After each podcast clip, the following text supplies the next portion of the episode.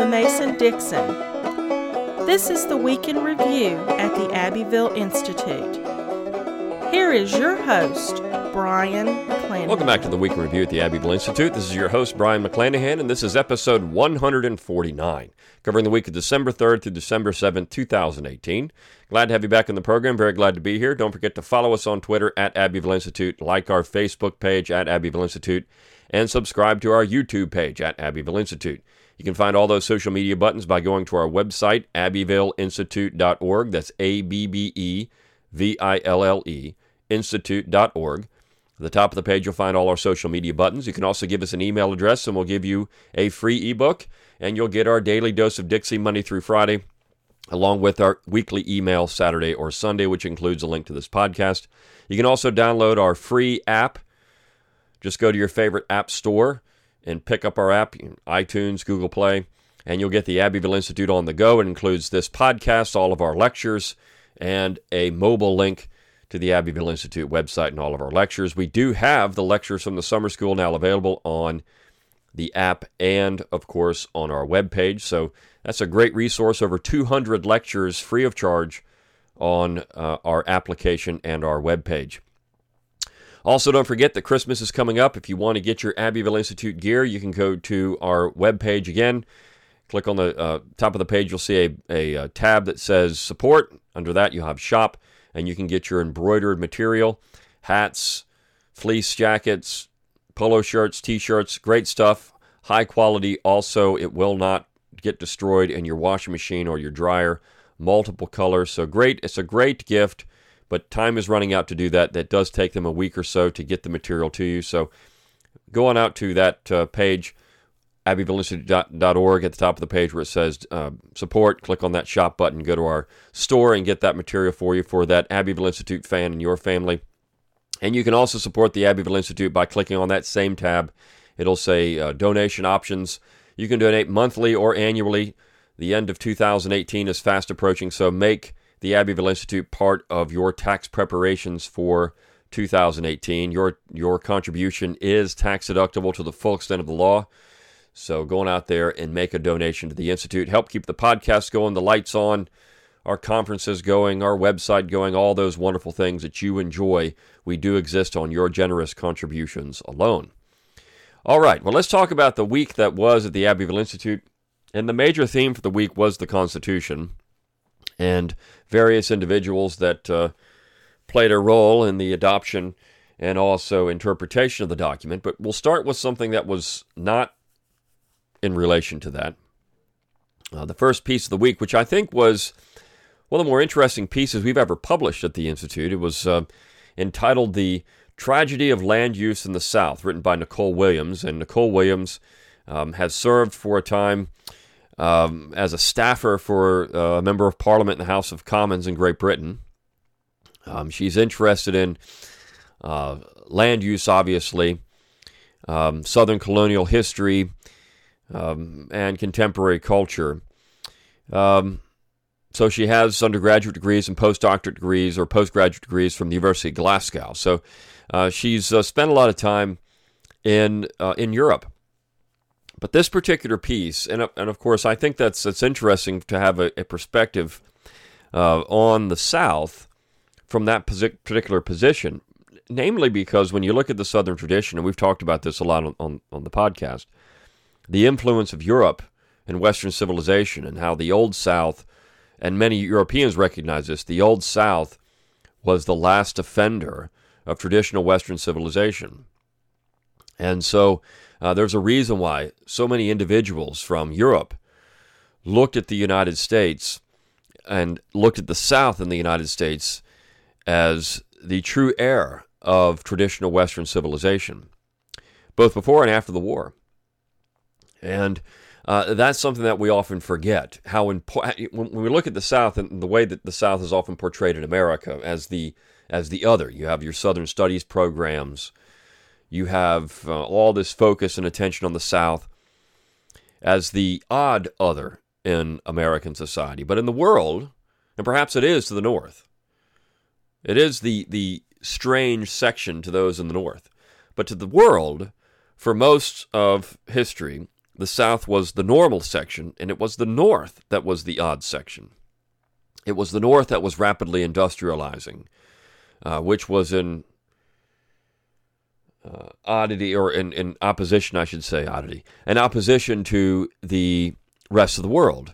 Now, of course, Great Britain and Germany would eventually industrialize as well, and before the North would do it, but certainly the South was much like the rest of the world during the 18th century, even during the 19th century. And so the culture of the South was much like the rest of the world, or at least in Western civilization, in the antebellum period.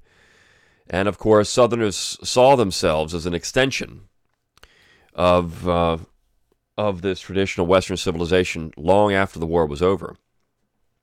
So this particular piece gets into the idea of how we're using land.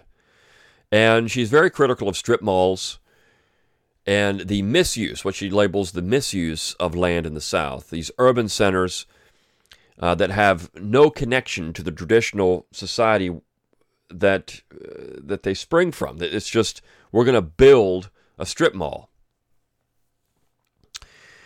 And part of that is because, of course, all the people moving into the South, and, of course, Southerners at least trying to capitalize on the fact that they own a lot of land and they're trying to make money. But when you look at how this land is being used, when you build these strip malls and you build these parking lots and car lots and all these things that pop up around the South, you're losing the anchor. You're losing the attachment to this old Southern tradition. And she says, our forefathers certainly valued beauty. Traveling through the Virginia Tidewater, the Blue Ridge Mountains, or the South Carolina Low Country, one can easily discern the beauty in the simple houses, tobacco fields, or rolling hills. The historic city centers of Charleston, Savannah, and even smaller towns such as Madison, Georgia, and Abbeville, South Carolina, exemplify the delicate care in which our ancestors valued the places in which they lived and labored. And she says, of course, this is not the South that many of us see on a daily basis. Coal slurry runoff has turned some of the waterways in Appalachia black. Highways are littered with retailers such as Home Depot, Bed Bath & Beyond, and Walmart. Additionally, the vast majority of the buildings that are used for retail activity are built with shoddy materials and are not likely to withstand the next 50 years and are so ugly that they are not likely to be adapted for reuse into the coming decades.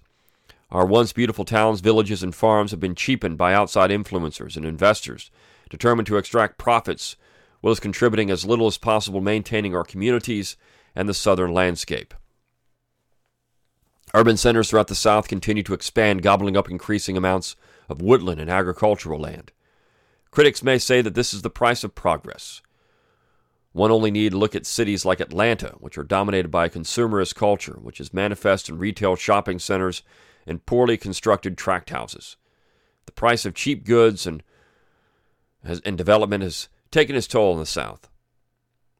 Even the precious Gullah region of Georgia and South Carolina is slowly disappearing due to the overdevelopment and the eagerness of those who inherit family land to make an easy profit. Plantation houses lost to neglect, Revolutionary War battlefields sit amongst suburban housing developments, and communities flood in southern Louisiana due to the intrusion of salt water into the freshwater estuaries near the Mississippi River, brought on by continued energy extraction efforts. What a lot of people don't realize, and if you read this and you look at it from the outside, you think, well, this person's a leftist. And these positions that she's advocating, these agrarian positions, are often considered leftist. But this attachment to land and place is something larger than political ideology. It's a love of people. It's a love of the beauty of the natural environment. That's not based on some type of nature worshiping. Southerners in their agrarian position were often looking at this from a Christian worldview. We are stewards of God's beauty and God's land, and so therefore it must be used properly and correctly. It must reflect God's splendor. And I don't think that Miss Williams advocates moving away from development. It's doing it properly. And she's very critical of, say, local governments. She says that local governments have been a part of this. Southerners themselves looking to make a quick profit are part of this. And that's because they've lost that attachment again to the tradition, the Southern tradition.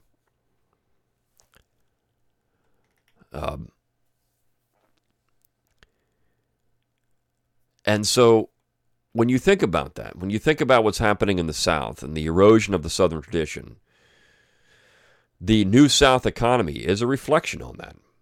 The New South economy that we all live in is a reflection on that poor understanding of where we come from, remembering who we are, as Emmy Bradford put it. And when you look at modern politics and you look at how much of modern politics is tied into this rural-urban split and how we do these things, you wonder what's going to happen as the South continues to industrialize, to urbanize, how that's going to affect Southern culture. Now, there's a reason Jefferson was so opposed to urbanization. And, of course, this consumer culture. So Southerners love this stuff just as much as anyone else. I mean, there's no doubt about that. It's the reason it's here. Southerners love to go to fast food restaurants. They love to go to Home Depot and Walmart. Walmart's a Southern company founded in Arkansas. They love these things. But one would want to think that there could be some way to plan for these things better. You know, urban planning, regional development, these things are often seen as part of the progressive movement. In some ways they are. Progressives were certainly instrumental in coming up with zoning ordinances and planning, urban planning. But on the other hand, maybe these things are beneficial for a community, a society, and ensuring that they can maintain the traditional makeup of that community and society. So this is an interesting piece. It's one that we do these things. We'll publish pieces on the agrarian tradition, agrarianism in general. And oftentimes, again, these are seen as leftist positions. But more importantly, they are part of the Southern tradition, being good stewards of the land, being good stewards of the environment, ensuring that we leave for generations to come, not just strip malls and Home Depots and Walmarts, but the beauty, God's beauty of the natural environment. And that involves, I mean, you can look at this as a government-led position, or you can look at it as an individual position. What can you do? What can you do to think locally and act locally and maintain that natural environment and the beauty of your own community? By being good stewards of the land yourself, good stewards of resources. There are things that you can do through economic activity to help that. So, and it's not just from government. You have beautiful places in the South like Callaway Gardens in Pine Mountain, Georgia, which is entirely privately owned. It's a nonprofit organization, and their job is to be a good steward of the environment. They say it, and it doesn't have to be government. It can be private individuals who do this exact same thing. And I wish that more people of means in the South that have land and money would look at the Callaway Gardens model and say, you know, it would be wonderful to have these type of gardens all throughout the South. Places, nature sanctuaries for people to go and enjoy the natural beauty that we have. If you've never been to Callaway Gardens, it is a pristine, superb place. One that I'd highly recommend you attend during various times of the year. Of course, during the spring and the fall. It's both times. Wonderful place. And they have a butterfly garden, which is one of the best butterfly gardens, butterfly houses I've ever seen. It's just an amazing, amazing place. And it's all private. Not one bit of government money goes into it. And so it's well worth your time if you're ever in the Georgia area, near Columbus, Georgia, to go to Pine Mountain, Georgia, and go to Callaway Gardens. I'd highly recommend. It's not a state park. It's not a federal park. It's all private money. Built by private individuals. The Callaway family, the Day family. If you're familiar with Days Inn, that's the Day family. So just a wonderful place, and they're very interested in being good stewards of the Southern tradition. So all of that said, let's talk about the Constitution then, because that was the major thrust of the week, to look at the Constitution, who made it, and how it's been destroyed, and who tried to protect it. And so the first piece of the week that deals with that is one that's written by yours truly. It's a book review of a new book by Richard Brookhiser on John Marshall. And without question, John Marshall is a Southerner, Virginian, is one of the most important men in American history, I think in the top five. When you look at their impact, their lasting impact, from the founding generation, I should say, their lasting impact on America. You know, Washington, of course, Hamilton, Jefferson, and you cannot get around John Marshall. And I say that because John Marshall's tenure on the Supreme Court, on the federal bench, almost 35 years, has more to do with how Americans think about the Constitution and the government than virtually anyone else. Now, that's because he was codifying Alexander Hamilton. I mean, Hamilton is, next to George Washington, the most, and I should say nowadays, Hamilton is the most important political thinker in American history. Not in a good way. I'm not laudatory of Hamilton in terms of what he did, but in terms of his lasting impact, there is no one more important. I wish it wasn't that way. I wish it was John C. Calhoun in terms of his views on government, or Thomas Jefferson in terms of his views on government. But Hamilton won, and Hamilton won because of John Marshall. Hamilton won because John Marshall codified everything Hamilton wanted through various Supreme Court decisions. And so John Marshall sits on the bench for nearly 35 years and changes the entire interpretation of the Constitution. He does strengthen the power of the Supreme Court. He does make it perhaps the most powerful branch of government.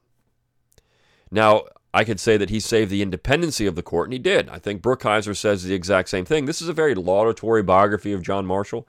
Brookhiser is a nationalist.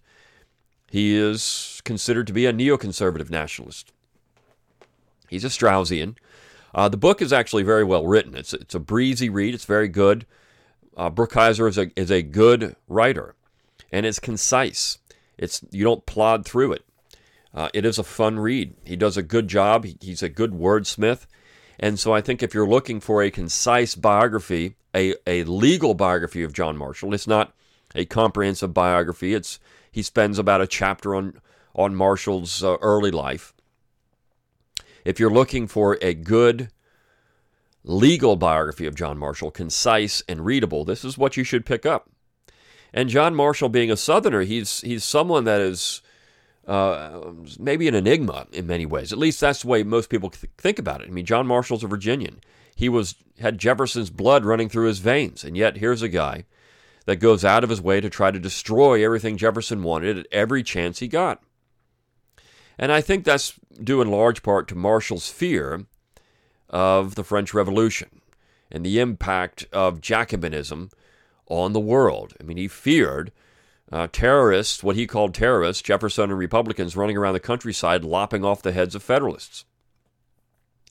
He saw in America the danger of rampant democracy.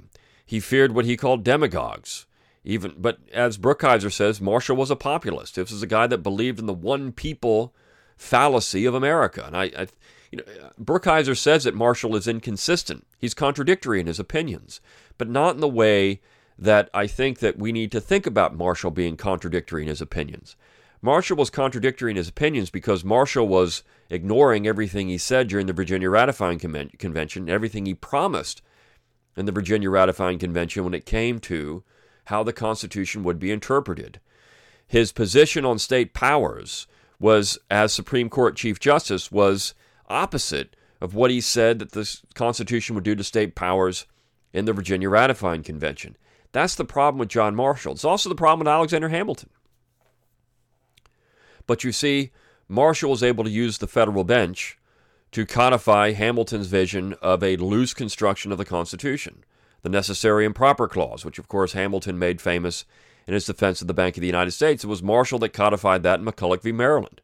It was Marshall that struck down the ability of the states, and the state courts in particular, to resist federal usurpation of power in Cohens v. Virginia. So Marshall was doing so much to undermine originalism, but he's often considered an originalist. This is the wrong thing to do. Now, Brookhiser says that Marshall's a textualist, and I think this is correct. Marshall said we need to read the Constitution for what it says, but textualism invites loose interpretation. This is why textualism is a dangerous legal doctrine. Textualism doesn't rely on the ratification debates, on how the Constitution was understood by the friends of the document. It relies on reading the Necessary and Proper Clause and saying, well, it says it's necessary and proper, which means we can do whatever we want to do. Textualism opens the door to progressivism. And so that's the important part of Marshall's legal decisions, how dangerous they are, for an original interpretation, for federalism, which was the key to getting the whole Constitution ratified in the first place. If the friends of the document didn't promise we would have federalism, we wouldn't have had the Constitution. If the friends of the Constitution didn't promise that the states wouldn't retain virtually all powers, except for those expressly delegated to the central authority, the Constitution is not ratified. And so when Marshall becomes Chief Justice, he undermines all that. That's where Marshall is problematic. But again, if you want to get a good biography of John Marshall, a legal biography, a readable one, I would pick up Richard Brookheiser's biography. And I'm no fan of Richard Brookheiser's overall political philosophy. I mean, he's right on many things. He's an ally on many things. His view of Lincoln is incorrect. But we need to understand that there were nationalists in the South. And the other thing I think is important, and I've mentioned this on this podcast before, that Southern nationalism is different from Northern nationalism. Southern nationalism, and I think John Marshall was genuinely a nationalist in that he wanted what was best in his mind for the entire Union, not just one section. He viewed nationalism as beneficial for the South as well. He was, as Brookheiser points out, a Washington Federalist. As Joseph Story eulogized, he was an old Federalist of the old Washington type of federalism, a real nationalist. George Washington was a real nationalist. Daniel Webster was a New England sectionalist disguised as a nationalist. Henry Clay, I think you could say, was a nationalist. So was Abraham Lincoln, of course, all Southerners as well. But their nationalism was always tied into their political careers. What could advance their best interests politically, not necessarily for the good of the whole. And I think you saw that with Henry Clay over and over again as the great compromiser, maintaining his own authority and political power. Lincoln was interested in party over union. I mean, and interested in his own political well-being. But Marshall was something different. I think you can actually at least admire Marshall for that. And there were, I mean, John C. Calhoun was this type of nationalist early in his career. We're doing what's best for the United States as a whole, and his sectionalism was still nationalism. Look, you cannot damage the South. You can't pass a tariff. That's a sectional measure and call it nationalism. You can't do that. You can't do what's good for one section at the expense of another.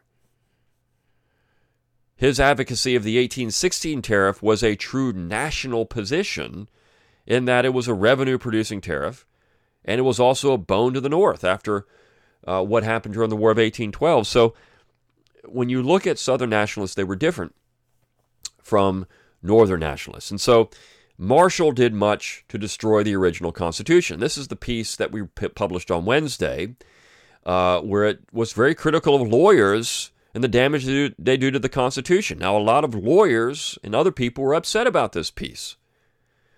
But the fact is, lawyers go to law school and they learn case law. And one particular commenter on social media said, this is fake news because it's not lawyers who do this, it's journalists. Well, how does a journalist produce case law? The fact is, you go to law school and you learn case law. And then as this lawyer points out, we're obligated to enforce this case law. This is what we have to do. So, lawyers perpetuate the case law, which was created essentially, and the destruction of the Constitution was sowed in the Marshall Court, which of course produced much of the case law that people study. They go to law school, they study McCulloch v. Maryland, they study Marbury versus Madison, and on down the line, Gibbons v. Ogden, Barron versus Baltimore. Now, of course, Barron versus Baltimore is not important anymore. That's the one case that Marshall was actually correct, and Gibbons v. Ogden was also interesting because he didn't believe the Commerce Clause should be applied to the states for intrastate commerce. So Marshall was not always incorrect, entirely incorrect, but of course this produces the common law system of the United States and the case law that legal scholars, lawyers, judges then, lawyers become judges, this is what they keep enforcing. And so that is the problem, and the progressives in the 20th century have done much to undermine the original Constitution because of case law. It wasn't the war. I mean, look, the war did say through violence that you can't secede. That didn't settle the legal question. What settled the legal question is all the case law that's produced. Supposedly what settled the legal section is Texas v. White of 1869. I don't think it did. But if you go back and you say, all right, we're going to follow the courts. Well, Chase, Chief Justice Chase, ruled in Texas v. White, that unilateral secession is unconstitutional. Now, you can secede if the other states say you can do it, but unilateral secession is unconstitutional. Now, he was doing this because of course, the court wouldn't say, you know what, all those southern states were in the right legally. We fought a war. It was an illegal war now. So, but this is the point. Lawyers go and they learn. It's not that, I mean, lawyers learn what they're taught. And as Sherman points out in the piece, well, you have to answer when you take the bar exam, the 14th Amendment, for example, which is the incorrect interpretation of the 14th Amendment if you think it incorporates everything in the Bill of Rights. It's not. It doesn't. Raoul Berger, I think, convincingly wrote an entire book on this subject and convincingly tore that argument apart. But, and he was, of course, a legal scholar. Not a Southerner. But I think that this is the major problem. So lawyers are doing what they're told to do through law school. They're told to enforce the case law. They're told to go look at that, and they're tied to it. They're told to uphold it. And that is the problem with John Marshall and, of course, how lawyers and judges... Judges are lawyers. Lawyers become judges, what judges have done. Now, the plea in that is that don't do this. Learn the real history of the Constitution. And then when you become a judge, start working against this case law. You can make decisions which work against this. You can create new case law. But if you don't know it, if you're not taught it, you're not going to do it. You see, that's the curriculum. We're not taught Tucker or Upshur in law school. You're taught Story and Marshall. Well, that's problematic. You're not taught John Taylor of Caroline. You're taught Joseph Story. And Joseph Story is somehow seen as originalist. The guy was completely fabricating his interpretation of the Constitution. So I think that's the important part of that piece. And then what else can, what can these, as the commenter on social media says, journalists, and then later it was politicians who destroyed things because people voted for these people, and of course they destroy things, but a lot of these politicians are lawyers. And not just that. What can people in office do to try to arrest us? So we ran a piece on Andrew Johnson, which, again, a lot of people on social media didn't like because Andrew Johnson, of course, sided with the Union during the war, and understandable. They say, how can you say that this guy tried to uphold the Constitution when he's supporting an unconstitutional war? Well, that's a valid criticism. But once Johnson became president and he saw what was going on with the radical Republicans, his effort was to try to block their volumes of unconstitutional legislation. He was following Lincoln's plan of Reconstruction, which I think had Lincoln lived, Lincoln would have also been vetoing a lot of this radical Republican legislation. Lincoln was trying to form his own party. And, of course, I've done a podcast episode in my own podcast, The Brian McClanahan Show, on Andrew Johnson. But, and that's Michael Martin, who wrote this piece, said he wrote it because of that particular podcast, that episode. But Johnson's veto messages are beautiful when it comes to originalism. And he's saying, look, you can't do this. You can't do it. Now, people would say, well, that's all because of race. I don't think so. When you read the messages, it's not because of race. He points out the unconstitutional nature of these particular bills and that you can't do this. So his job as president was to veto unconstitutional legislation. And one of the reasons Andrew Johnson was impeached is because he had the nerve to veto unconstitutional legislation. We should want the president to do this. to veto unconstitutional legislation. That's his job. That's his oath of office. He's defending his oath. My entire book, 9 Presidents Who Screwed Up America, is based on that premise. The president takes an oath of office to defend and uphold the Constitution. And by vetoing unconstitutional legislation, he's doing just that. We should want that out of the president. We should want the president to ignore unconstitutional legislation. We should want that. No, what we want the president to do is have an active legislative agenda and to go out and legislate from the executive office, which is not what the founding generation wanted the president to do. So this particular piece on Johnson is interesting because I think Martin does a nice job bringing out, he quotes several of these veto messages, and it's nice. It's a nice examination of the presidency. And so I think that at least the job of the president to veto legislation, we can learn something from Andrew Johnson about that. Yes, Johnson was incorrect and wrong on the Constitution during the war, but after the war, he was trying to be a good steward of that document. And I think that's where we should give Johnson some credit.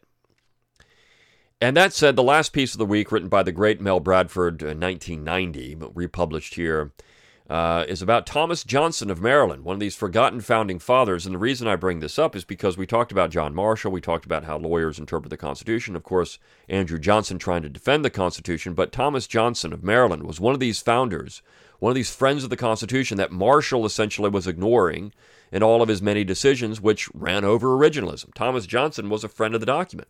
But as Mel Bradford points out in this particular piece, he says during... This is his quote. All of this, all of which is somewhat misleading, since, like Thomas Jefferson, many Maryland Federalists agreed with their anti-Federalist adversaries concerning the propriety of a Bill of Rights, the necessity of limiting the jurisdiction of the United States Supreme Court and the Congress to those powers expressly delegated, and other restrictions on the scope of the federal powers.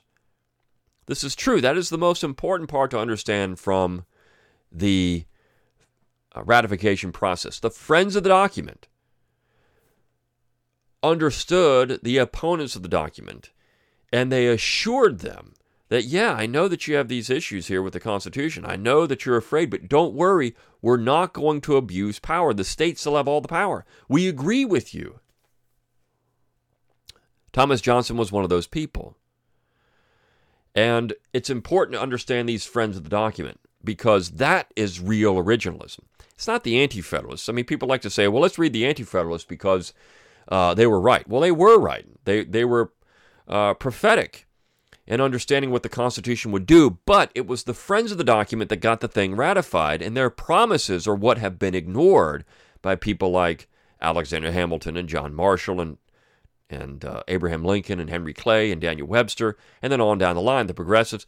It's the promises that were made in 1788 that have been ignored.